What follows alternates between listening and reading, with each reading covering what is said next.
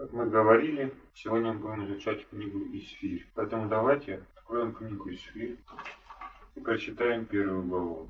И было дни Артаксеркса. Этот Артаксеркс царствовал над 127 областями от Индии до Эфиопии. В то время, как царь Артаксеркс сел на царский престол свой, что в Суза, в городе престольном. Третий год своего царствования он сделал пир для всех князей своих и для служащих при нем, для главных начальников войска персидского и медийского, для правителей областей своих, показывая великое богатство царства своего и отличный блеск величия своего в течение многих дней, 180 дней. По окончании всех дней сделал царь для народа своего, находившегося в престольном городе Сузов, от большого до малого, пир семидневный на садовом дворе дома царского. Белые бумажные яхонтового цвета шерстяные ткани, прикрепленные сонными и пурпуровыми шнурами, шнурами, висели на серебряных кольцах и мраморных столбах. Золотые и серебряные ложи были на помосте, устланные камнями зеленого цвета и мрамором, и перламутром, камнями черного цвета. Напитки подаваемы были в золотых сосудах, сосудах разнообразных, ценой в 30 тысяч талантов. Вина царского было множество, богатству царя. Его шло чинно, кто не принуждал, потому что царь дал такое повеление всем управляющим в его чтобы делали по воле царства. И царица России сделала также для женщин в царском доме царя, как сердце. Седьмой день, когда разделилось сердце царя от вина, он сказал мне Буману, Бисфе, Карбоне, Битфе, Авафе, Гефару и Каркасу, семи евнухам, служившим пред лицом царя сердца, чтобы они привели царицу России в лице царя, в лице царском, для того, чтобы показать народам и князьям красоту ее, потому что она была очень красива. Но царица России не захотела прийти к приказанию царя, объявленным через евнухов. Царь сильно, и ярость его загорелась в нем. И сказал царь мудрецам, знающим прежние времена, его дела царя делались пред всеми, знающими законы права. Приближенными же к нему всегда были Каршена, Шифар, Адмаха, Фарсис, Мерес, Марсена, Нухан, семь князей персидских и медийских, которые могли видеть лице царя и сидели первыми в царстве. Как поступить по закону старицу за то, что она не сделала по слову царя от сердца, верой научил И сказал мне Ухан, лицам царя и князь, не пред царем одним виновна царица России, пред всеми князьями и пред всеми народами, которые во всем властям царя так сердце. Потому что поступок царицы ведет для всех жен, и они будут пренебрегать мужьями своими, и говорить, царь от сердца велел прийти царицу, стень при лице твое. Она не пошла. Теперь княгини персидские медийские, которые услышат о поступке царицы, будут тоже говорить тем князьям царя, и пренебрежение и огорчение будет довольно. Если благо, если благоугодно царю, пусть выйдет от него царское постановление, и фирится закон персидский не отменяется, о том, что с ним не будет входить в лице царя Артаксеркса, а царское достоинство ее придаст другой, который лучше ее.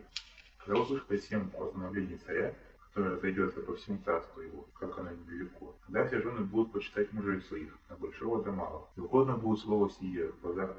А, угодно было слово сие в глазах царя и князей. И сделал царь по слову Мухана. И послал во все области царя письма, и в каждую область, письменами ее и каждому народу на языке его, чтобы всякий муж был господином в доме своем, чтобы это было объявлено каждому на природном языке.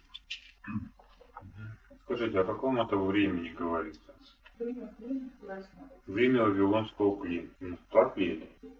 Третий год его царствования описан, по крайней мере, изначально. Было это уже плен. Третий год царствования царя Артаксеркса. Когда плен заканчивается у израильтян. Но завоевание была Киром, это получается окончание. Уже в 539 году для нашей Кир отпускает евреев на свою родину, и они устанавливают храм. Ну, представьте себе. А Артаксеркс, он после Кира или до Кира? Конечно, после. Это что за царь? Мы сейчас читали. Ну, это Вавилонский царь? Или Медийский, персидский? Медоперсидский. Вот, Медоперсидский царь. Медоперсидский царь. Уже нет Вавилонского плена. Официально, когда Вавилонский плен заканчивается? По библейскому пророчеству. Когда можно сказать, что народ свободен и готов начать новую жизнь? После того, как восстановили храм, после того, как началось служение в храме в Иерусалиме, восстановление храма когда заканчивается? Это когда? При каком царе? При Дарии, да, при Дарии. Так какой же Вавилонский плен? После восстановления служения. Артаксеркс – это царь, который был перед Дарием или после Дария? Мы можем сказать, что Дарий это был наместник. Неправильно. Дарий, который медианин, был наместником. А Дарий Ахименид, который царь. Вавилонский плен уже закончился. Вот пришел Кир, Дарий, потом Ксеркс, а потом Артаксеркс. Царь персидский. Но если вот в еврейских традициях смотреть по Талмуду, то там последовательность совсем другая. М. В еврейском Талмуде сначала идет Дарий, потом Кир, потом Артаксеркс, потом Ксеркс, и разница с историческими данными достигает в 200 лет. Вы представьте себе, вот вам Талмуд. Это история, они эту историю рассказывают, передают своим детям, как будто вчера это видели и слышали. Вот что написано. Надо все это, это разбираться, не так кто-то написал что-то, и все. Даже вот история с царицей фильма. Секс там потом будет, по талмудическому знаю. Думайте, сопоставляйте в Библии том, что говорится, а не слепо берите чьи-то таблицы и по ним уже составляйте свое представление о том, что происходило. Итак, в какое время живут иудеи? Царице Исфирь. Похоже, после восстановления храма. Да, это время уже после Вавилонского плена, после восстановления храма. Причем при Артаксерксе, если будете читать книгу Ездры и книгу Неемии, что происходит? Восстанавливается не храм, восстанавливается город уже. Сам город Иерусалим восстанавливается. Храм уже к тому моменту построен. А вот город еще находится в полном запустении. Заканчивается Вавилонский плен, восстановлен храм при Дарии. А во время Артаксеркса происходит переселение большого числа иудеев и восстановление города Иерусалим. Но если вы вспомните, читая книгу Ниеми того же, да, или Ездры, кем был, каким был Артаксеркс. Давайте прочитаем. Ниеми мы возьмем. В первой главе это молитва Ниеми, а во второй главе говорится о его диалоге с царем. И Цимисале, 20 год царя Артаксеркса, было пятным вином. Я взял вино и подал царю, и казалось, не был пятнее. И казалось, не был печален перед ним. Но царь сказал мне, отчего лицо у тебя печальное? Ты не болен, этого нет, а верно печально сердце. Я сильно испугался и сказал царю, да живет царь вовеки. Как не быть печальным лицу моему, когда город, дом гробов отцов моих, запустение и ворота его совершены огнем. И сказал мне царь, чего же ты желаешь? Я помолился Богу Небесному и сказал царю, если царю благоугодно, и если благоволение раб твой перед лицом твоим, пошли меня в Иудею в город, где гробы отцов моих, чтобы я обстроил. Это 20 год Артаксеркс. Как мы знаем, что Артаксеркс в данном случае знаком как с иудеями, в частности, лично с виночерпием иудеями, который у него работал. Интересно, царица была с фильтром? И сказала мне царь и царица, которая сидела подле него. Сколько времени продлится путь твой, когда возвратишься? Если на Жицкире 12 года, по-моему, только пришла. Он возможно, что это она. Возьмите еще книгу Ездры, седьмую главу, для сравнения. В царствовании после всех происшествий, в царствовании Арксеркса, царя Персидского, Ездры, сей Ездра вышел из Вавилона, он был книжник, святущий законом Сиром, который дал Господь Бог Израиля. И дал ему царь все по желанию его, так как рука Господа Бога его была. С ним пошли в Иерусалим некоторые сынов Израиля, священников, левитов, певцов и привратников, седьмой, седьмой год царя Артаксеркса. Вот видите, седьмой год царя Артаксеркса. Написано было. И так была Тарсерксу в царский дом в 10 месяце, то есть в месяце седьмой год. Седьмой год царицы Исфири. Третий год происходит пир. Ничего, мне кажется, странным в этой истории. Хороший царь. Хороший царь. Царица Да, все хорошие. Хорошая царица не очень, потому что я служу этим действием из иудеи, чтобы она помогала. Направляла его, направляла. Вот вы читали книгу Исфири? Ну да. Почему издается указ об истреблении всех людей?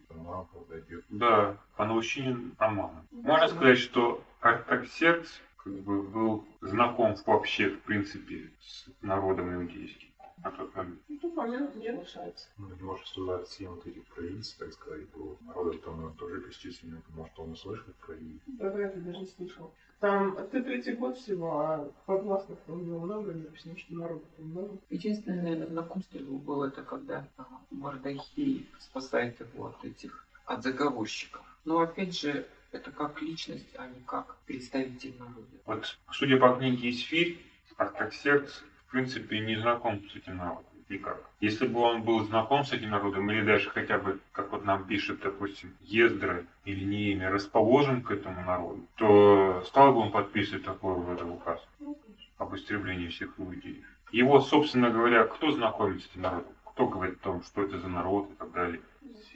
Аман. Первый, кто ос- освещает историю этого народа, это Аман. Но уже в негативном свете. Нет, там он говорит, что есть такой народ, который не читать. А зачем тогда он требует от царя порядка, так сказать? И сказал Аман царю Артаксерксу, есть один народ, разбросанный, рассеянный между народами по всем областям царства твоего. И законы их отличны от законов всех народов, и законов царя они не выполняют. Царю не следует так оставлять их. Ну вот, пожалуйста. То есть о чем ты говоришь? Но этого он не знал, он его как бы представляет, его есть такой народ. Да.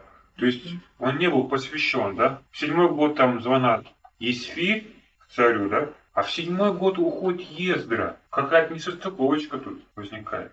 Другой момент. Вот вы смотрите переселение, как происходит из Вавилона, да? После того, как восстановили храм, идет Ездра, восстанавливается город под Ниними. И одновременно что получается? И царствование Исфири. Возникает вопрос какой? Что тут делают, да? Что они здесь забыли? То есть они должны были все выйти. Чего вы здесь сидите? Идите в Иерусалим. Исход в процессе. А они тут в престольном городе Сузы, на мягком теплом месте. Что они тут забыли? Вот что может каким выводом провести ошибка в названии имени. Артаксеркс, о котором пишет Ездер и Неемия, это Артахшахшта. Пишет.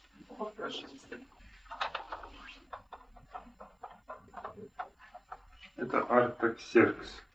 А Артаксеркс, о котором говорится в книге Исфири, это Ахашвирош. Шимон. Ахашвирош. Это Ксеркс. Ксеркс у нас был раньше. а вот Ксеркс действительно не был знаком с этим народом. Конечно, до Исфири, да? Благодаря Исфири династия Хименидов познакомилась с этим народом. И, возможно, благодаря этому и была оказана им поддержка во дни уже следующего царя, Артаксеркса. Тогда что мы имеем в этом случае? В какое время происходит событие книги Исфири? Во время правления Ксеркса. Время это когда?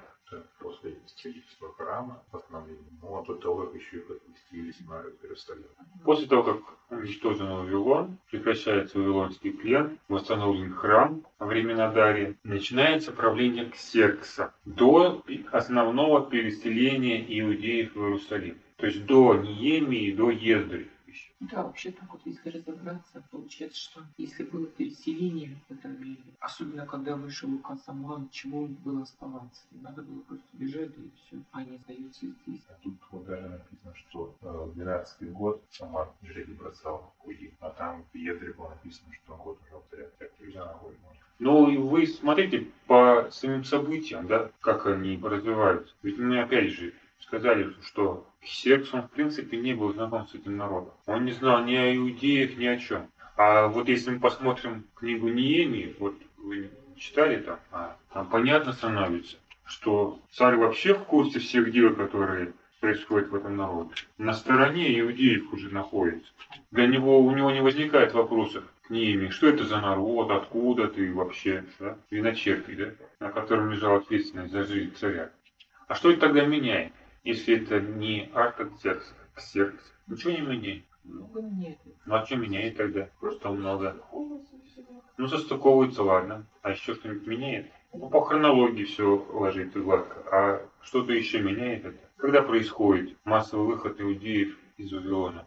Ну, то есть после его уничтожения самого. Ну, Вавилон уже уничтожен когда? Еще во дни Кира захвачен Вавилон. Сам Вавилон, он уничтожен позже, в принципе, как город. Но нам что интересно? Город Вавилон или просто Вавилония, куда Навуходоносор увел в плен Божий народ? Какая разница, был город тому моменту разрушен, не был город разрушен? А вообще Вавилон он еще во времена Александра Македонского, если вы знаете, существовал. И только при его преемнике он был разобран на запчасти. А до этого момента вот династия Хименидов на протяжении всего царствования Медоперсии, Вавилон как город существовал. Нас же не город интересует. Нас интересует, что стало с переселенными из Иудеи, каков был Божий план в отношении своего народа, который он переселил за Вавилон.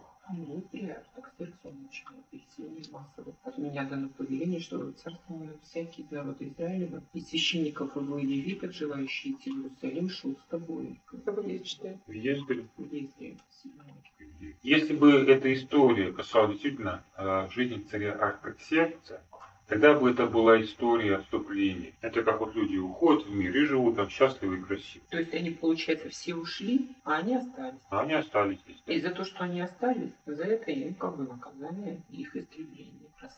А если эта история касается жизни царя Ксеркса, да, то это что за история? Это история приготовления к основному исходу. Понимаете, это в принципе все меняется. То есть это подго- подготовка почвы для того, чтобы цари, медийские, персидские, могли оказать содействие иудеям в переселении. То есть это своего рода Божий промысел. Ни с того же, ни с сего они не будут делать, не зная, не понимая, что за народ, кто, кому.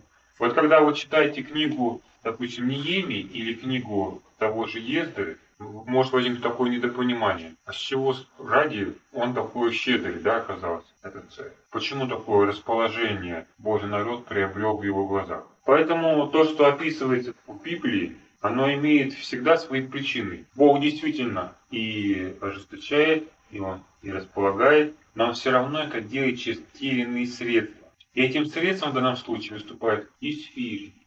Вот когда мы читаем книгу Ездеры, книгу Нееми, можем подумать, что царь, допустим, Артаксеркс, кто дает повеление, дает указ о переселении да, иудеев, восстановлении Иерусалима. Он просто добрый такой. Ну и, в принципе, когда речь идет о Ксерксе, да, Исфирь, тоже, что можно подумать? Да там так как раз думаю, что как-то оно, да, ну, равно. то, то этот народ загубить, загубить, говорит Аман, загубим, то этот народ давайте это, давайте другое повеление выпустим. Но на самом деле правители не были столь благосклонными или духовно высокими, чтобы можно было как-то говорить о каком-то вот сознательном расположении к Божьим народу или сочувствию к тем же людям. Не было у них ничего этого. Вот если, например, брать историческую справку, да, вот о Ксерксе написано, Ксеркс, что означает царь-герой или герой среди царей.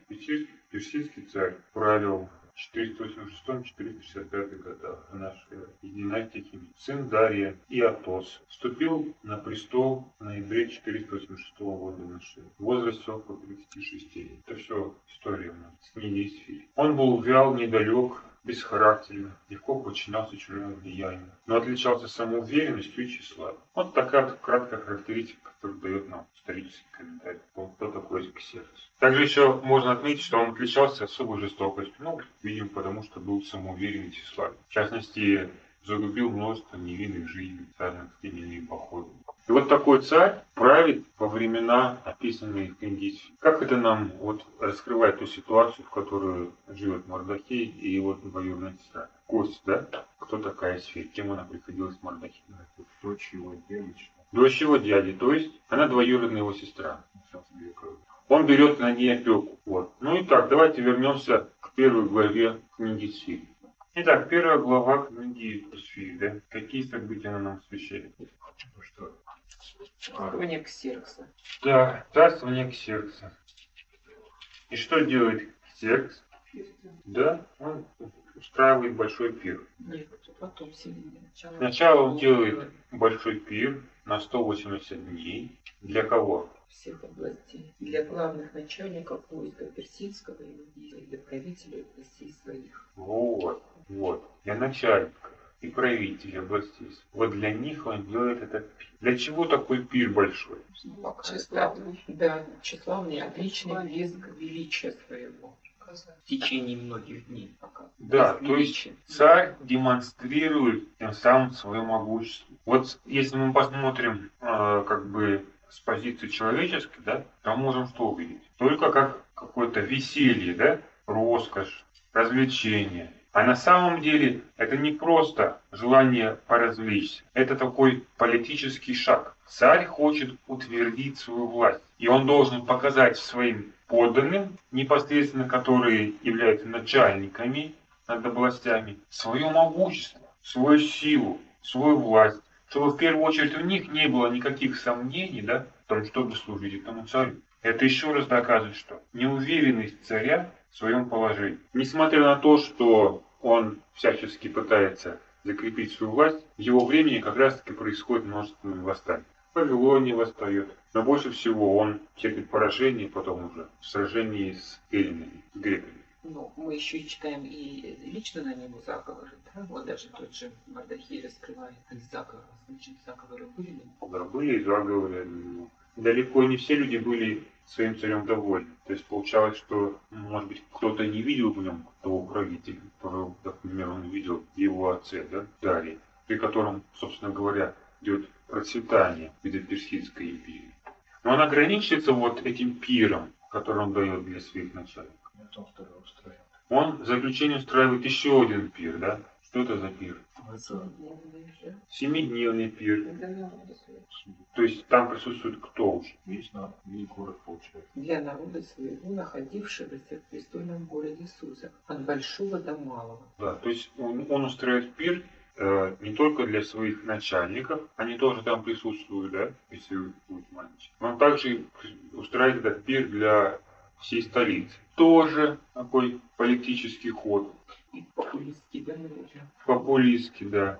Почему? Народ его полюбил здесь. Чтобы здесь полюбил народ. Он же здесь живет. А представьте себе, и заговоры против него существуют. А кто это люди, которые устраивают этот заговор? Там вот были евнухи. Да, вот два царских, два царских евнуха, оберегавшие порог, позволились. Евнухи телохранить. То есть царю нужно было завоевать доверие не только э, своих начальников, да, области начальников. Ему и нужно было завоевать доверие тех людей, которые жили в этом городе. Расположить их. А как это сделать лучше всего? Через пир, через веселье, Да, как говорят, дешевая популярность, да, через подарки. через не- неформальную, так сказать. И что происходит на этом пире? Мы видим, что вот идет описание всех этих подробностей, да? Убранства, украшений. Почему такое описание доступно? Сказать, насколько богат был. Почему оно вообще доступно? Потому что там многие, значит, были. Многие Не были, как вот э, по некоторым сведениям, автором книги из сфер является кто? Сам Мардахей. А что можно тогда сказать? Присутствовал. Значит, тот, кто был автором этой книги, он присутствовал там же, на этом пире, поэтому и мог что сделать? Описать ту обстановку, которая творилась, да, в то время на этом пире. То есть нет подробностей описания а, в том большом пире, который длился полгода, да, который устраивал царь для области начальников. Но есть подробное описание семидневного пира, то, как все было подготовлено и приготовлено. И деталь такая, что именно не заставляли пить, да? Что вполне возможно это касалось самого Мардахия. То есть, да, если он отказывался, то есть как, как ты можешь знать эту деталь? Заставляют тебя, не заставляют? Когда только ты сам отказываешься. И тебя об этом не заставляют. Мне, наверное. Еще что мы можем отметить для себя, вот читая первую главу И царица тоже сделала пир для женщин. Да, параллельно пир делается царицей для женщин. То есть что это? О чем это говорит? Ну что, привлечь из народа не только мужчин на свою сторону, но и женское, ну, так скажем. А, а вообще характер этой вечеринки, что можно сказать? Когда Астин, в смысле, Вот идет пир, да, делает царь, одновременно, параллельно делает пир Астинь. вот там получается, раз она сделала в это же время, когда царский пир шел, то есть она не хотела, наверное, быть царем. Не, Она не хотела быть царем. не, Ну, может, Или просто пиры для мужчин и женщин были в разных местах. Конечно, они не были вместе, они не ходили раньше вместе на пир. Мужчин собирали, здесь женщин собирали в женской, как бы, так сказать, половине, как раньше было. По этикету женщины не могли присутствовать, жены, да, не могли присутствовать на пире, на мужском пире. Параллельно Астин делает пир уже для женской половины населения. Для женщин царского дома. В царском доме, да.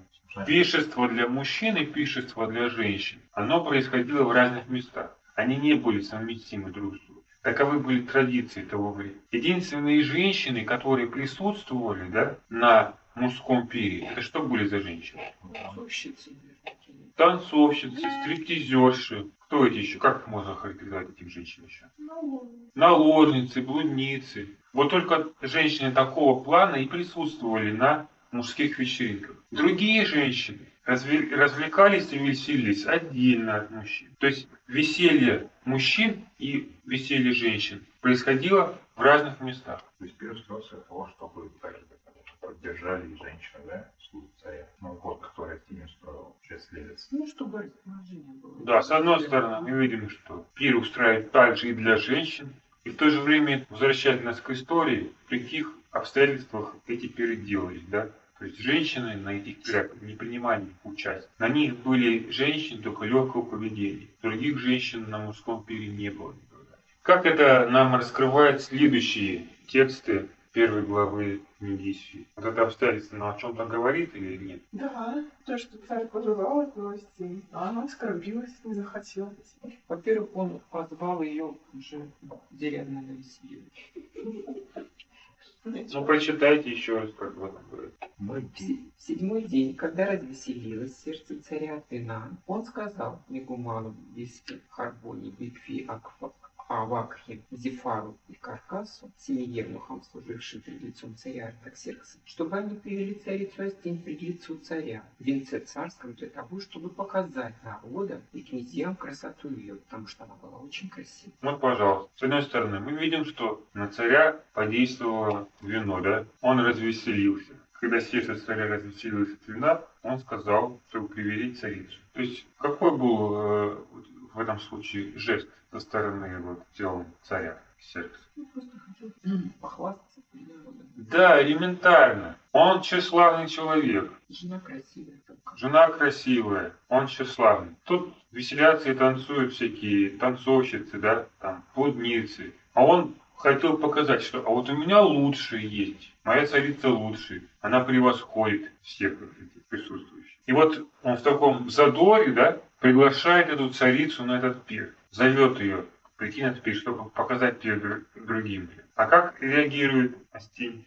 Почему царица Астинь отказалась прийти на пир в это ее бы. Во-первых, против этикета. Во-вторых, еще с какими-то танцовщицами сравниваться. Да, вот именно, что мало того, что смотрите, какие были женщины, но явно неблагородные, да? Вот, во-вторых, что за народ там присутствовал? Не только князья, обычные люди. И для нее вот это вот само присутствие на этой вечеринке, да, на этом собрании, было унизительным. Ну, подумаю, царь там чего-то захотел себе, да? Для нее было унизительным вообще там появиться на этой вечеринке. Тем более у нее здесь своя тут вечеринка, Ну да, она там как бы хозяйка этой, безусловно. и поэтому а, оставлять это и... Да кто знает вообще, чего пьяного? Он заставил бы танцевать ее. Да. Ну так, если вот так. Не. Наверное, наверное, лучше. Вот смотрите, да? Что двигало царем, да? Честно. Тщеславие, да. Им двигало тщеславие. А что стало причиной того, что царица не пошла? Гордость. Пья- Пьяный мужик приглашает ее наравне с проститутками, гостям танцевать. Не- не- Нереально. Вот смотрите, себялюбие одного человека, да, сталкивается с себялюбием другого человека. Два себялюбивых человека. И как им вот в этой ситуации, да, быть? Как им поступить? Как разрулить этот конфликт, который сложился вот в данном случае? Вот мой муж подсказывает, что он ее пригласил голой, но в короне прийти. Поэтому она как бы гордо себе не позволила э, раздеться и прийти перед людьми. Вот давайте сначала ответим на вопрос. А действительно ли вот то, что предлагал царь, да, для царицы, то, что это было унизительным, это ну, как бы само собой разумеющееся, да, что для нее это было унизительно. Вот. Но было ли это каким-то, ну скажем, потерей ее достоинства, если бы она пришла на этот пир? Как говоришь, Марина, в другом виде, может быть. Они там и так ходили э, почти, что были легкие ткани. Это надо было вообще без ничего прийти, только в короне. Как бы показать э, другим женщинам, которые присутствовали на пире, что все-таки его женщина гораздо лучше, вот, э, ну, то есть это был пьяный угар. Это- в этом было все унижение. Что он как бы поставил ее на одну планку с э, блудницей. Ну скажите, вот если бы царь, да, предлагал бы царице что-то такое, ну скажем, роняло бы ее достоинство, да, э, нарушало бы ее честь, да, стоило бы в этом случае идти царю на уступки? Нет. Но смотрите, вот если бы царь предложил бы царице то, чтобы ее порочило, да, порочила как женщину, порочила как жену царя, не откладывал ли это бы отпечаток на, на него самого, как мужа, да, этой царицы? Ну, я думаю, может быть, все-таки там не было ничего такого недостойного, поскольку с ним согласились, или, скажем так, его поддержали нереально. Вот. Во-первых, что мы можем сказать? Что царь не был в пьяном угаре. Почему? Ну, Потому что не заставляли там Ну, пить не заставляет, и ладно, сам захотел. Почему не был царь в пьяном угаре? Вот когда он услышал о том, что царица не пошла, да, вот ее звали, звали, звали, она не пошла. Как он прореагировал? Разгневался царь сильно, и ярость его загорелась в нем. Вот, представьте себе, да? Царь разгневался сильно, ярость его загорелась в нем. Ярость, представляете себе? Он еле себя сдерживал, да, можно так сказать? Если бы пьяный был, ему все равно было. Вот представьте себе, вот как себя ведут люди в пьяном угаре. Они себя не контролируют, они хватают ножи и все. Вот так вот бытовые смерти происходят у всех вот э, людей, которые любят спиртное. Но тут вообще даже более того, он начинает разговор с мудрецами, знающими прежние времена. Ибо дела царя делались перед всеми знающими законы права. То есть он разумно, мудро поступает, приглашая советников да, для решения этого вопроса. То есть мы видим, что царь, он ведет себя даже чересчур рассудительно для того человека, который был в таком алкогольном опьянении. Но если уж на то пошло, надо тоже сравнивать, какие сегодня у нас пирушки да, устраиваются, и какие тогда были. Тогда люди водку не пили, и спирт и подавно не пили. Да, они даже разбавляли вино. Представьте себе вино, да? В культуре той же Древней Греции оно разбавлялось один к трем с водой. Вот представьте себе, вот только такое вино и пили, такое вино и подавали. Других спиртных напитков не было. Поэтому тогда люди могли пропировать 180 дней и не спиться. Вообще, на самом деле, э, этот вот запой, такое явление, как запой, возникло с изобретением водки. Это в петровские времена. Вот когда водку изобрели, вот тогда и возникло такое явление, как алкоголизм. Именно не просто пьянство, да, а вот алкоголизм. До этого времени не было такого. Во-первых, спиртные напитки были не те, что сегодня предлагаются людям. То есть э, не мог человек спиться тогда без памяти, с одной стороны. С другой стороны, не обязательно царь, который устроил этот пир, как мы сказали, не ради веселья, а ради политических целей, да, Бы себя, да? целью продемонстрировать свою силу, мощь, власть и богатство другим людям, и при этом стал бы здесь спиваться, да, напиваться. У Естественно, он должен быть всегда на высоте. здесь бы он себя, наоборот, скомпрометировал таким поведением. Конечно, вино имело значение именно в том плане, что он был более раскрепощен. То есть вот то, то тщеславие, которое в нем горело, да, когда он устраивал этот пир, разгоревшись, он достиг свою падение. Он хотел и царицей похвастаться, благодаря тому, что вот он выпил немного, да, вина. Но этого не было достаточно, чтобы у него от- отключился вообще разум, чтобы потерять чувство самообладания. И как мы видим, при большой ярости, как мы уже приводили примеры к сердцу, он в ярости мог и уничтожить невинных людей, есть такие примеры в истории из его жизни. Несмотря на эту ярость, он ведет себя даже более чем разумно. Опять же, мне кажется, он это делает еще и потому, что здесь все собраны. Он сейчас, вот в это время, он себя должен показать с самой наилучшей стороны. Если И поэтому- пьяный. Да, ну так он и, и пьяным поэтому не, не, не, не был, для того, чтобы показать себя хорошо. И даже если он, допустим, демонстрирует ту же царицу, то, естественно, это будет в пределах нормы, потому что иначе он опять же навлечет на себя, допустим, не, а, неодобрение до того же народа. То есть, если он так поступает с царицей, да, то это же будет неодобрение все равно народа. Вот смотрите, 13 текст, да, нам о чем говорит первой главы. Я прочитаю в переводе Макария. «И сказал царь мудрецам, знающим уставы, потому что так делались дела царевы пред всеми, знающими законы права». Смотрите, что делает царь? Он хочет совершить свои все дела не в порыве каких-то чувств, а он хочет это сделать по закону. Во-первых, чтобы показать, что он сам живет по законам, то есть в правовом государстве не находится, и он должен поступать по праву. То есть он не чинит из произвола своего, но он обращается к людям, которые эти законы знают, и говорит, а как мы поступим в этом случае, как нам поступить? То есть он привлекает здесь как бы кого? Ну? Свидетелей. Он привлекает здесь свидетелей, чего, собственно говоря, человек, который отключилась голова, делать бы никогда бы не смог. И смотрите, что говорят эти свидетели.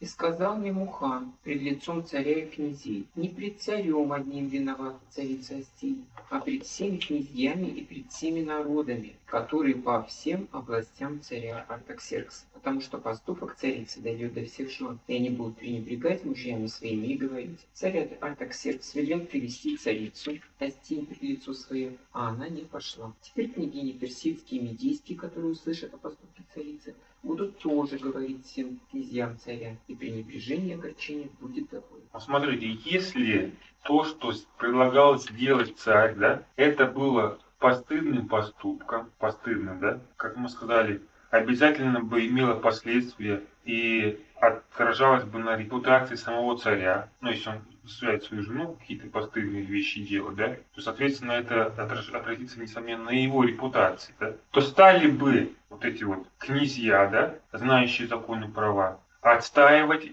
его дела, чтобы так же не поступила их жена с ними в этом случае. По закону хотелось бы, они... Скорее они бы его просто успокаивали. Они здесь его поддерживают. А почему поддерживают? Правильно. Потому что они здесь находятся на стороне царя. То есть, если они, ну, как мы говорим, свидетели, да, те, которые смотрят со стороны, со стороны на то, что происходит. И вот как они видят со стороны? Кто здесь прав? Царь или царица? Ну, судя по их словам, царь. Судя по их словам, царь. А если, допустим, представьте себе, царь не прав, а они только ну, из чувства лести пытаются э, ему угодить, да, то представьте себе, царь сделает так, как вот он хочет, да, и потом они в своей жизни будут делать такие дела, которые, в принципе, э, ранили бы в том числе и их собственную честь. Попали, да. Они оказались в той же самой ситуации. То есть люди понимают, что поведение первого человека в царстве, оно несомненно отражается потом и на всем государстве. То есть он является как бы в этом смысле эталоном, примером подражания для всех остальных. И даже им самим будет неудобно потом вести перед царем иначе. Почему? Вот. Потому что он так поступил, а они как бы не так поступают. Они как бы вроде бы умнее его, да? Или как бы лучше его здесь получается. Все-таки мне не понравится между тем, если бы они из чувства лести ему говорили, то, что они сказали. Если бы они сказали бы это из чувства лести, то они сами бы поставили бы себя в неудобное положение. Потому что им нужно было поступать так же, как поступает царь. А царь, если он поступил низко и подло, то им бы приходилось бы потом эту позицию в дальнейшей своей жизни поддерживать. Ну, допустим, так же пригласили, он вот э, со- собрал, и они вынуждены были делать то же, что и и он. И таким образом себя подставляли. А, и своих жен. И своих жен подставляли, и себя подставляли. Но, но вынуждены были бы так же поступать, потому что раз они сказать, что он прав. Вот мы знаем, что царь развеселил, да, от вина, с одной стороны. С другой стороны, он, его сердце завелось яростью, да. Но если мы говорим о посторонних людях, которые являются свидетелями этой ситуации, их же это лично не касалось. Они просто следили за тем, что происходит. Но в этом случае они ставят себя на место царя и понимают, что что им бы не хотелось бы, чтобы с ними поступили бы вот так вот. То есть если что-то было там невероятное, что-то такое унизительное, сверхсилы, да, то им бы, наверное, бы было бы самим как бы неловко, да, Быть вот. поддержать в этом царя или быть вот в этом как бы участником в этом деле, да. Когда вот, допустим, ваш какой-то там близкий или знакомый ведет себя на какой-то там вечеринке некрасиво, да, вы как, его поддерживаете? Нет, вы пытаетесь его как-то Успокоить. успокоить, да. Вы пытаетесь его сдержать, да. Вы пытаетесь его иногда даже спрятать, да, от, от окружающих глаз. Вразумить, да. Но здесь ведут себя по-другому мудрецы. Они наоборот поддерживают царя и говорят, да, ты по-другому-то нельзя. Правильно нужно сделать что-то. Иначе, если мы не сделаем, то что это получится, да? А что получится? Что получится? Как оценивают мудрецы поведение той же царицы? Вот давайте посмотрим в словах, да, что написано. Вот царь спрашивает, как по закону следует поступить с царицей Вашти за то, что она не сделала по слову царя, Ахашвироша, объявленному Евнухом, и сказал Мимухан, лицем царя и князей, не перед царем одним виновна царица ваша, но перед всеми князьями и перед всеми народами, которые во, всех, во всем, по всем областям царя Хашвироша, потому что поступок царицы дойдет до всех жен, и они не станут уважать мужей своих. Говорят, царь Хашвирош велел привести пред царицу Вашти, а она не пошла. То есть первое, что мы видим, как они оценивают поведение царицы Астей. Осуждают. Осуждают, и как они называют это? Да, вот здесь написано, не станут уважать мужей своих. То есть, сравнивая то, что произошло, перенося на себя, да, они говорят, наши жены потом тоже не будут уважать. Значит, царица что сделала? Проявила неуважение, да? Неуважение. Если мы откроем, что значит не уважать, или как в синодальном переводе, пренебрегать, да? Означает по стронгу презирать, пренебрегать. Причастие презренный, пренебреженный, униженный. Не просто это было неуважение, а что это было? Презрение, да. Пренебрежение, унижение. Для царя это было унижение. И для лиц, которые присутствовали рядом с ним, такое поведение тоже показалось каким? Унизительным для царя, да. И они сами бы не хотели оказаться в таком положении, когда они таким образом были бы унижены своей же женой, да. Как еще они оценивают? Следующий текст говорит, 17 мы сказали, потому что она не пошла, и 18 Сегодня персидские медийские княгини, которые слышали о поступке царицы, тоже будут говорить всем князьям царевым. И довольно будет неуважение и огорчение. Опять включаем неуважение и огорчение, да? Или пренебрежение и огорчение, как всегда переводе. В словаре пренебрежение, что значит? Опять же, презрение, пренебрежение. Другое слово, но значение тоже. Презрение и пренебрежение. А огорчение – это гнев, ярость, негодование. Что произошло в результате того, что царица не, не послушала здесь царя, да? Со стороны царя была вот ярость. Она проявила неуважение, да, унижение, презрение. И это вызвало, вызвало в царе негодование и ярость. Какой вывод делают мудрецы? Что нужно, чтобы не было гнева, ярости, негодования? Что является секретом, да, скажем, счастливых отношений в семье? Они беспокоятся в первую очередь за свои семьи. Я говорю, будет довольно, да, этого, будет много чего. Гнева, ярости, негодования. А это им надо. Если интерес в том, чтобы друг с другом ругаться, есть? Да никто не хочет друг с другом ругаться. Никто не хочет. Но что нужно, чтобы этого не было? Нужно, чтобы не было унижения. Да, нужно, чтобы один не унижал другого. Но как мы видим, когда встречаются два самолюбия, да, то что необходимо сделать? Посмотрите, царь проявил тщеславие, да, позвал царицу на пир. Ну, развеселился, да, разошелся. И занесло его, позвал царицу на пир. Похвастаться захотелось. С одной стороны, да, царь проявил себелюбие. Царица тоже, почему она не пришла? Гордость ей не позволила, да, гордость ей не позволила прийти. То есть самолюбие одного сталкивается с самолюбием другого. И как быть в этой ситуации? Смириться надо. Да, надо кому-то уступить. Надо кому-то уступить. И только в этом случае не будет ни презрения, ни унижения, ни негодования, ни конфликта. Только тогда, когда кто-то уступает другому. Когда самолюбие одного поддается да, воле другого. Кто же здесь должен был уступить? Царица должна была уступить. То есть, как мы видим, что из повествования, что царь не требовал от нее ничего такого, что как бы порочило бы ее честь, достоинство, да, как женщины. Иначе бы это легло потом на него потом. И также это вызвало бы негативную реакцию со стороны тех людей, которые стали свидетелями этого поступка. Да? И как бы это делается еще перед всем народом, не только вот приближенные царя, которые льстят, да, но еще царь хочет выглядеть справедливым и правильным еще в глазах всего народа, да?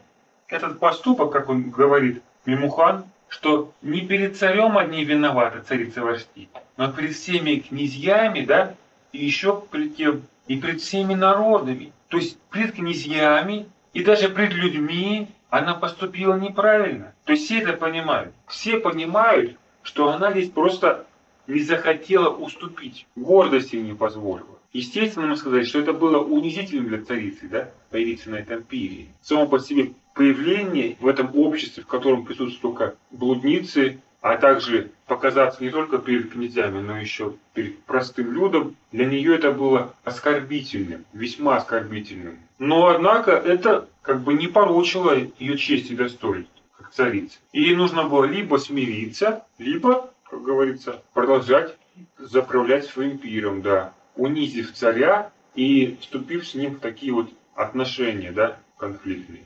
Поэтому вот, если будем рассматривать с библейской точки зрения, да, то кто в этой ситуации оказался неправым?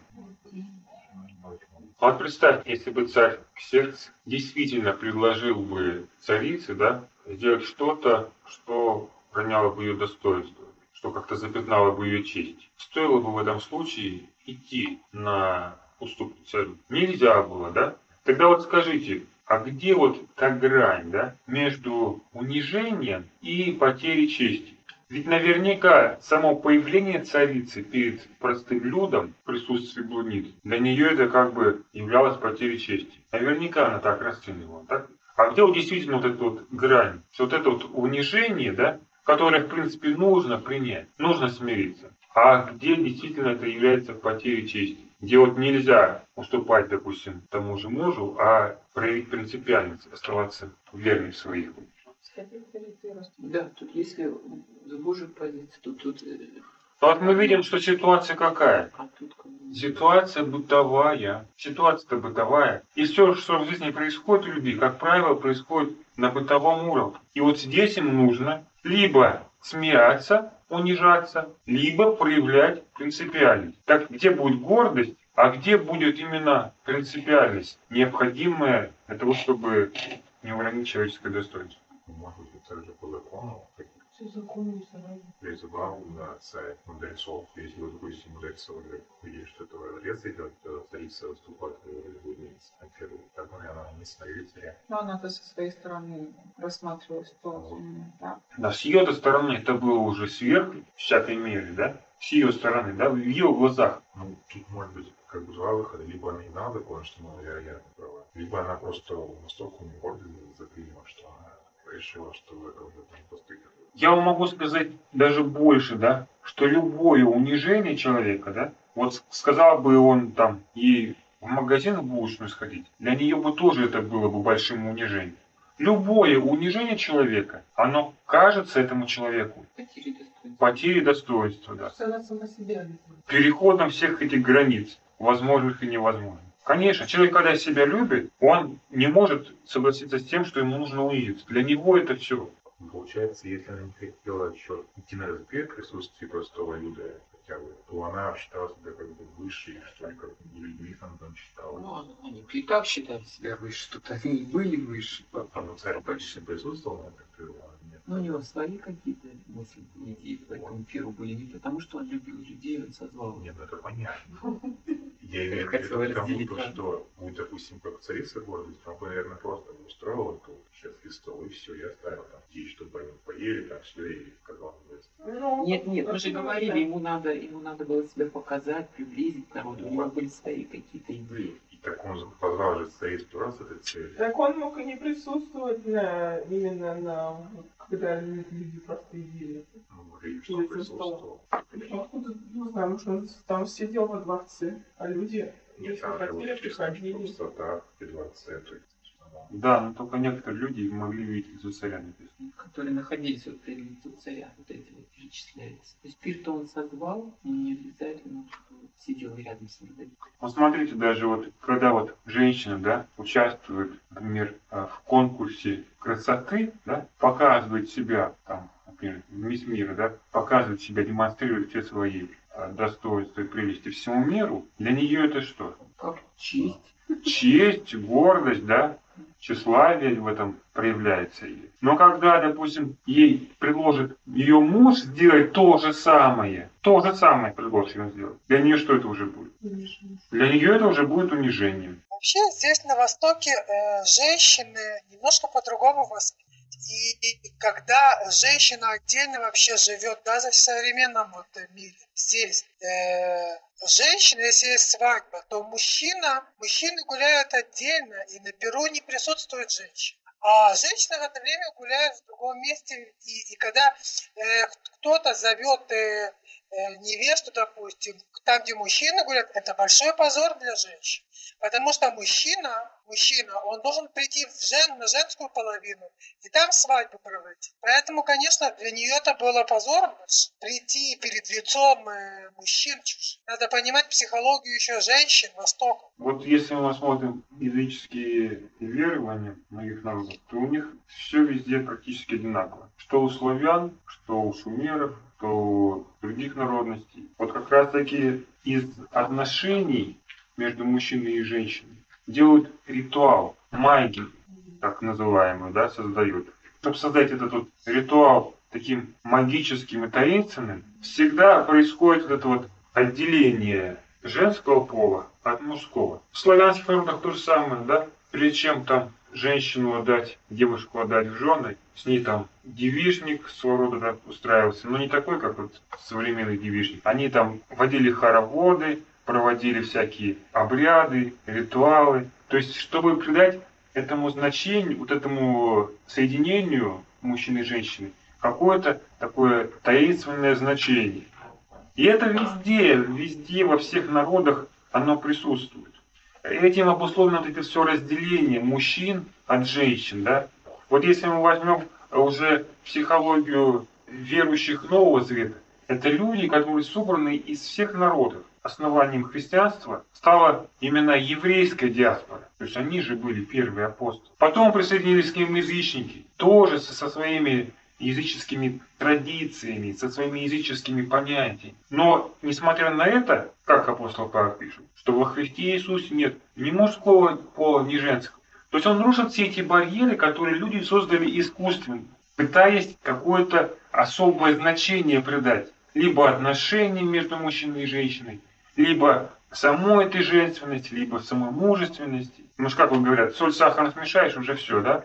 Поэтому соль должна быть отдельно, сахар должен быть отдельно. Да? Вот традиция людей, она имеет свои значения, свои корни. Но эти традиции, они не имеют значения, когда речь идет о послушании Христу. И в данном случае, когда речь встает о том, чтобы переступить эти традиции, чтобы сделать то, что говорит муж, то, естественно, женщина может что? Спрятаться за эти традиции. Как и муж тоже может спрятаться за эти традиции как сейчас вот и люди прячутся за традицией. Вот наша вера православная, да, люди говорят. А, допустим, на Ближнем Востоке говорят, а наша вера, допустим, там, ислам, да. То есть каждый прячется за свои традиции, когда ему что-то в своей жизни изменить, когда ему нужно что-то переступить в себе, какой-то барьер. Он начинает эти традиции прятаться. А для чего эти традиции существуют? Это того, чтобы сохранить его ценности, это того, чтобы сохранить его представление это чтобы сохранить его себялюбие. То есть традиции – это своего рода барьеры, которые помогают человеку жить в этом мире комфортно, сохранить себя в этом мире. Благодаря этому он и живет. Но когда приходит Христос, он нарушает все традиции, за что его постоянно обвиняют. А почему? Потому что разрушая эти барьеры, он желает изменить самого человека, изменить самого человека, его внутренность. А традиции как раз таки прячут его, он, не дают ему измениться. Здесь мы тоже находим конфликт некий традиций с повелением мужа. Вот в данном случае повеление мужа – это духовная сторона жизни, семейной жизни, да, если мы рассматривать царя и, и Астей. Это духовная сторона их жизни. А то, за что прячется, естественно, она это делает не потому, что вот, вот традиция говорит так, поэтому я не пойду. Дело-то не в этом а то, что для нее само унижение появиться на этом пире. И, естественно, она может привести тут тысяча доводов. А почему она должна так быть? А царицы в булочную не ходят, да? Как говорят, наши люди на такси в булочную не ездят. А у них наоборот все. То есть другая уже психология, другие традиции. Но это все должно быть в подчинении Христу. А в данном случае главой для нее кто является? Муж. И поэтому она должна была переломить в себе этот барьер и послушаться мужа, а не себя, да, здесь послушать. Как ей в данном случае здесь, как она себя чувствовала в этой атмосфере. Комфортно или некомфортно. Если мы хотим чувствовать себя комфортно, мы должны себя бить множествами традиций, чтобы, как говорится, ни один черт не прорвался, да, через эти барьеры и не повредил нашему самолюбию. А если, когда, если мы хотим изменить в себе что-то, то мы, наоборот, должны эти барьеры ломать, чтобы быть открытыми для воздействия извне, чтобы быть готовыми перешагнуть в себе эти устои, которые в себе, внутри мы создали, чтобы сохранить себя. Как Христос говорит, сохраняющий душу свою что сделает? Потеряет, да, или погубит ее. А еще что Христос говорит? Унижающий себя что?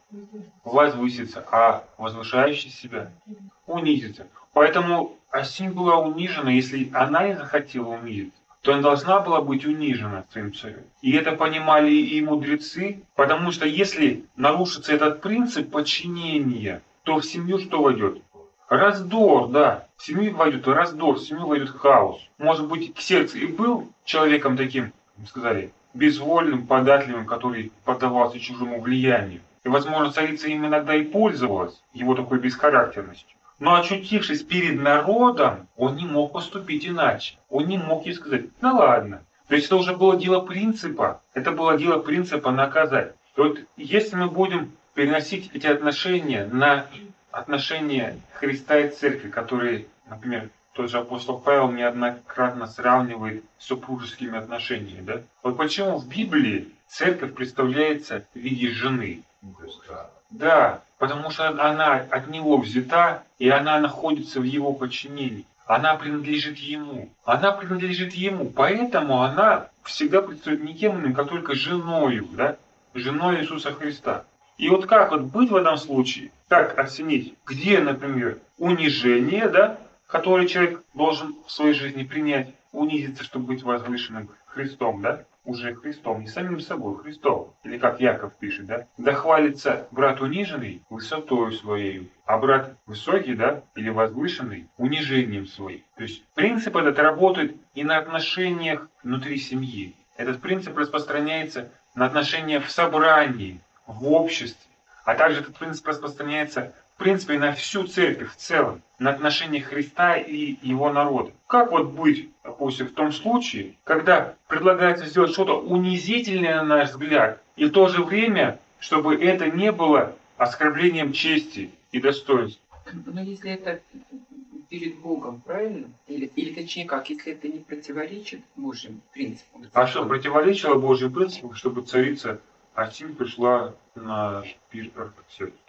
Божьим принципам не противоречил, да? Нет, вот надо было. Вот, и Божьему слову для нее, допустим, господин это муж, да? И его слову это не противоречило, наоборот, нужно было прийти. Но это противоречило ее представлениям, да? Это для нее было сверх меры. Так получается, всегда нужно тогда делать то, что от нас требует. Что бы ни сказали, то и делать. Любое наше смирение является снижением нашей чести и достоинства, по сути. Да. Вот, и... Может так расцениваться, да, человека? Да, то, или иное. То есть оно обязательно, вот если человек будет предложено ему какое-либо смирение, для него всегда это будет унизительным, унизительным. И то, что э, как бы оскорбляет его честь и достоинство. Это всегда будет так выглядеть для человека, которому нужно смириться. Вот, потому что нужно, скорее всего, если это зло, то нужно находить своих мотивов. То есть, допустим, если ты унижаешь перед человеком, ожидая от него какой-то э, пользы для себя, то тогда это получается не смирение, это просто ну, Есть какая-то смирение.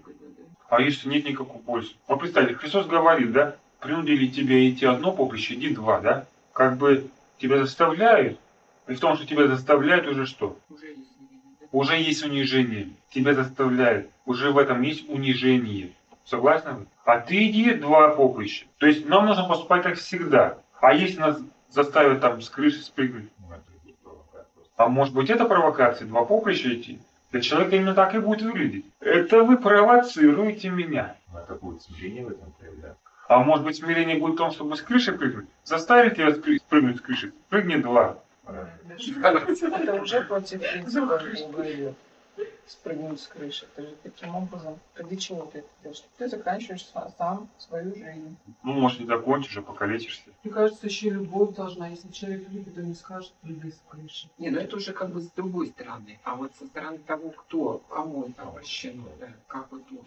Вот э, как мы можем сказать, вот об отношениях отца и сына, да? Кем является отец, да, Бог отец для сына? Если мы будем рассматривать ту же самую параллель отношений жены и мужа, да, Христа и церкви, кем он является? сына? Главой. Богом, главой является, да? И вот представьте себе, он отправляет сына на крест, зная, Но любит ли отец сына? Любит. Но почему-то сын так не думает, когда говорит ему, отче, почему ты меня оставил, да? Он этой любви не чувствует. И тот человек, которому предлагается что-то в своей жизни сделать, какое-то унижение пройти, он никогда не скажет, ой, как ты меня любишь, ради тебя, только ради тебя я это сделаю, да? Он никогда не, не почувствует этой любви, когда ему предлагается что-то сделать унизительное. А разве не унизительным было вот оказаться в человеческой плоти, да, и умереть как разбойник? Тоже унизительным, смотрите. Ну, это, Это же ради Бога. Да, кому-то еще делаешь человеку. Вообще само по себе достоинство это тоже гордость, Конечно. это тоже себелюбие. И поэтому оценивать здесь со стороны, что является достойным, что не является достойным, можно с какой точки зрения только. Со стороны Бо- Бога, если рассматривать. Да, с той стороны, к кому ты принадлежишь. Вот является ли это вот достойным, да, делом, или не является достойным, как можно сказать? Как на это посмотрит Бог? Да, как посмотрит Бог, как посмотрит глава. А если Христос унизился, а мы говорим, фу, не будем унижаться, это выше моего достоинства, то о чем выше, да? Что мы возвышаемся, что мы тем самым унижаем Христа. Мы унижаем того, кто нам дал это приказание. И вот если бы Христос так бы сказал, отсюда, фу, не буду умирать, да, то он бы так унизил отца. Как, собственно говоря, и Астинь, да, унизила своего мужа, да. Посмотрите, когда тот же муж предлагает ей появиться на этом пире перед князьями и всем народом, да, если бы он предложил ей что-то такое, ну, скажем, постыдное, да, разве бы это не отразилось на его собственной репутации? Отразилось бы. Значит, если он что-то предлагает, он унижается здесь сам. А если он сам унижается, то почему я не могу унижаться? Если Христос сам унизился, да, приняв образ раба и послужил, почему я не могу унизиться, став рабом этим, да? Как вот он пример потом показал в многоумолении, когда умыл ноги ученикам. Для кого-то это было пределом, да? Это было оскорблением чувства и достоинства, как Петр отреагировал, да? Не умоешь, но не допускает этого в отношении Христа. А значит что? Не допускает этого в отношении себя. Он не допускает, чтобы Христос так унизился, поскольку ему самому тогда придется так унижаться. Он так еще не развивает мысль, но это на уровне подсознательном уже происходит, как бы на уровне инстинкта. То есть, ставя себя на место Христа, он бы так никогда не сделал. Естественно, будучи царем и господином, он бы так никогда бы не поступил. И поэтому не позволяет ему так поступать с собой. Но если Христос так унижает, значит, о чем ты говоришь? Что и мне нужно таким образом унизиться, а не кричать Христу. Да ты себя так унижаешь, да? Надо унизиться, и тогда мы, может быть, поймем самого Христа, только тогда, когда унизимся. В любом случае, любое унижение будет для нас казаться неприемлемым, потому что этому будет мешать наша гордость, наше тщеславие. А вот именно от этой гордости таким способом мы сможем освободиться. Поэтому если Христос это делает, то, как Иисус говорит, раб не выше господина своего, не выше раб господина своего. Раб должен быть выше или ниже? Он же работает. Ниже, ниже должен быть господин. А часто люди ведут себя как те рабы, которые намного лучше Христа. Намного лучше Христа. Но он-то унижался, для него это нормально. А для нас нет, вы что? Для нас это неприемлемо, да как так можно? Мы не будем унижаться. А ему нормально, ему, ему самое то. Таким, таким образом мы что делаем? Себя возвышаем, а Христа унижаем. Он может терпеть, он может страдать, он может мучиться, он может умирать. А мы нет. Не, мы как себя отдадим на растерзание? Да ни в коем случае. Такого не будет с тобой, как Петр говорит. Да не будет этого с тобой. Почему, опять же? Что в отношении себя он это не. Да, он, он не допускает этого в отношении Христа, потому что он как бы сам себя ставит на его место. Да не будет этого с тобой, пожалей себя. Он сам себя жалеет, поэтому не может допустить в отношении Христа. А мы сейчас дальше пошли Петра. Мы дальше его ушли уже, далеко. Мы в отношении Христа позволяем, в отношении себя нет. В отношении Бога это нормально, в отношении нас нет. Так какое тогда возвышение-то происходит, а? Это вам не Адам и Ева уже. Это уж как Люцифер. Так что подумайте, когда будете в следующий раз читать книгу Исфирь. Мы сегодня остановимся на первой главе, продолжим исследование в следующую субботу. Поэтому, если сейчас вот есть вопросы, давайте мы их разберем и сделаем перерыв. Вот все-таки конце я не понял, э, как различить ту грань, когда нужно унижаться ради Бога, когда он этого требует, или когда ты идешь на поводу людей, ну, своего страха или чего там еще. Видите, речь здесь шла, вообще речь шла даже не о выгоде, не о страхе, да, когда речь идет о царице Астии. А на что? Здесь какая-то была, Она просто страх. Здесь как бы это не берется во внимание. Во внимание что берется? что она сказала. Что она отказалась, не просто отказалась, а как отказалась. Чем продиктовано было поведение? Она встала в позу. Да, можно и так сказать. То есть она унизила таким образом своего мужа, да? Она не захотела сама унижаться. Как бы комментарии мудрецов, он и показывает, как бы взгляд со стороны, да? Он и говорит, что произошло на самом деле. Поэтому речь идет только сейчас о гордости. Когда нужно смиряться, когда не нужно смиряться. И какой мы дадим ответ на этот счет? Когда нужно смиряться? Если Вот в этом, в этом, Если вот в булочную всегда. в булочную сходить можно смиряться, в туалет почить тоже можно смиряться. А вот чтобы, например, там, Командовал тобой кто? Нет, это вот к тому, что получается она сама не хотела, у нее, ну, как вот, ну, В любом случае, будет хорошо. Если гордость, если вот как речь идет о гордости, то смиряться нужно всегда. ну да. Вот. Ну просто вот еще получалось, что если ты не хочешь сам унижаться, то тебя, получается, унижают. Мгм. Тогда можно смириться. Ну вот, допустим, когда сказали, спрыгни с крыши, это получается, нас же хотят унизить. Чего? Не, ну это понятно, что не В надо. прямом смысле, ты высоко стоишь, я тебя унижу. Прыгай с крыши, вниз будешь унижен. Да, то есть Ты тут, у- ты тут угождаешь Богу или человеку? Тут ты угождаешь человеку. Да. посмотрите, когда речь идет о смирении, то любое унизительное дело, оно будет этому смирению способствовать. Но какое дело, ну пусть оно каким бы там ни казалось унизительным, будет являться, ну, скажем, запретным, да, или переходить эти границы смирения.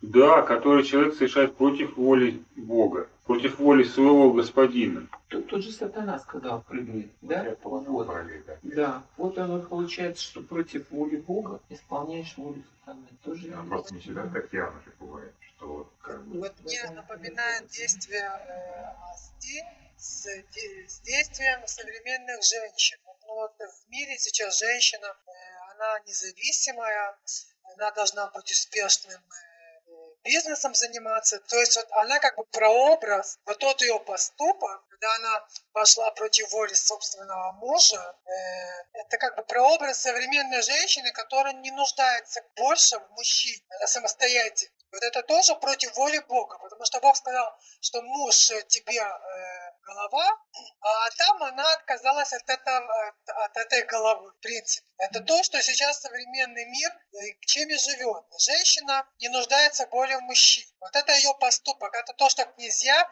и тогда и сказали, что если мы, если ты ее не накажешь, то потом будут последствия вот такие. Этот мир сейчас несет эти последствия, не так кажется.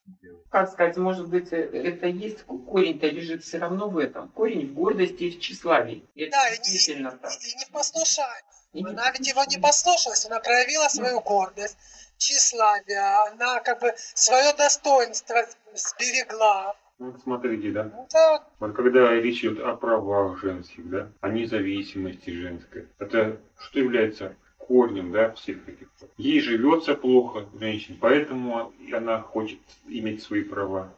Или, допустим, она там несчастно страдает, да, под гнетом того же мужчины. Как правило, ничего подобного и не возникает. Наоборот, это происходит как раз с жиру, где вот именно сильно закручиваются гайки, там никакая женщина о своих правах никогда не заявляет.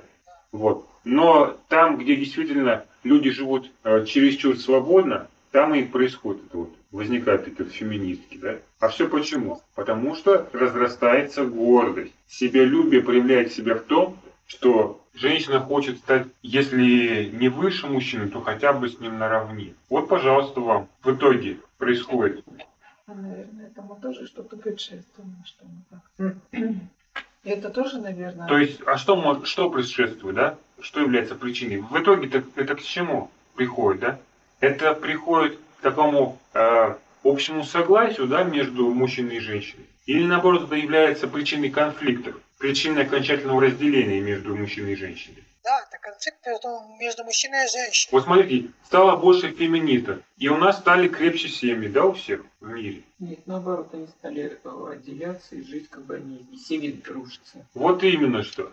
Наоборот, совершенно противоположная ситуация происходит. Чем больше у женщины прав, тем слабее семья, тем хуже отношения. Как мы и читаем, да, в этом, мудрецы говорят. Отношения-то испортятся. Ну хорошо, ну когда А в чем причина? эти отношения, или, допустим, браки не распадались, вот в нашу бытность, например, Советского Союза. Нельзя же было сказать, что это хорошие семьи. Ну что людей сдерживало? Их сдерживала мораль, да? Да, только. Их сдерживала мораль. Но назвать это браком было трудно. Это было просто сожительство. Потому что люди гордые, и никто не хотел уступать. Ну, знаете, даже дело не в гордости, а вот насколько я, допустим, вижу жизнь св- с- своих родителей, это скорее, как сказать, не, не состыковка интересов. Допустим, один живет как хочет для себя, другой живет как хочет для себя. Вот. Это даже... Ну, уже, уже и есть разделение.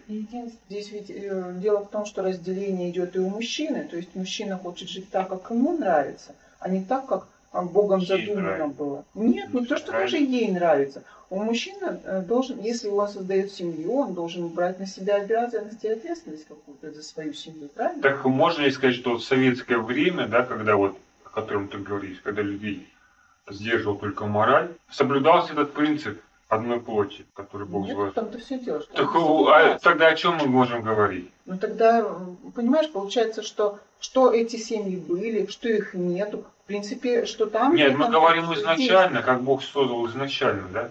Тогда нужно говорить, о каком времени идет речь. Вот Иисус говорит, в начале не было так, да? А в начале это когда вот во времена создания человека, как Бог это создал. Вот так нужно и жить в соответствии с этим замыслом. Посмотрите, если бы э, царь не проявил здесь меры, да, то бы это отразилось бы на потом на семейных отношениях. В этом случае виноваты и мужчины. А почему виноваты? А потому что вовремя не поставили ту же жену на место. Было это в Советском Союзе? Не было. Потому что все были равны. Равенство было между мужчиной и женщиной в Советском Союзе.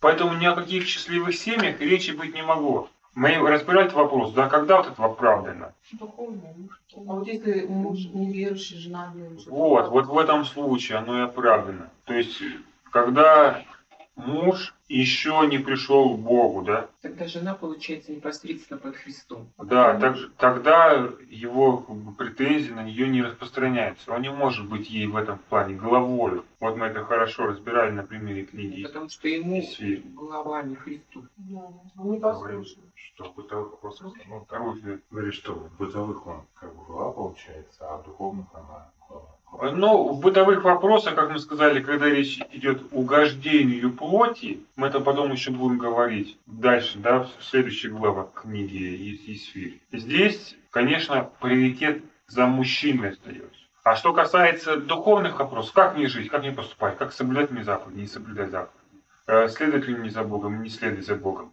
он здесь не имеет никакого отношения к этому. Женщина должна эти все решения принимать самостоятельно в своей жизни. За него, что ли? За себя. себя. За себя. А он, и- он А если он- придет или не придет, это уже его личный выбор. Это уже его личный выбор. Он может противиться этому, а может располагаться к этому. И в этом проявляется его собственный выбор. И так получается в итоге, что он либо совсем отдаляется от жены, то есть противится, ему противно, и ему и не хочется, и вообще он уходит потом в итоге. Либо он, наоборот, все ближе и ближе становится к жене и к истине через Это вот- вести, которые приходят. Это через вот то, что как бы освещается. Что такое, да, освещает. Так, еще есть какие-то вопросы? Ну тогда давайте сделаем перерыв.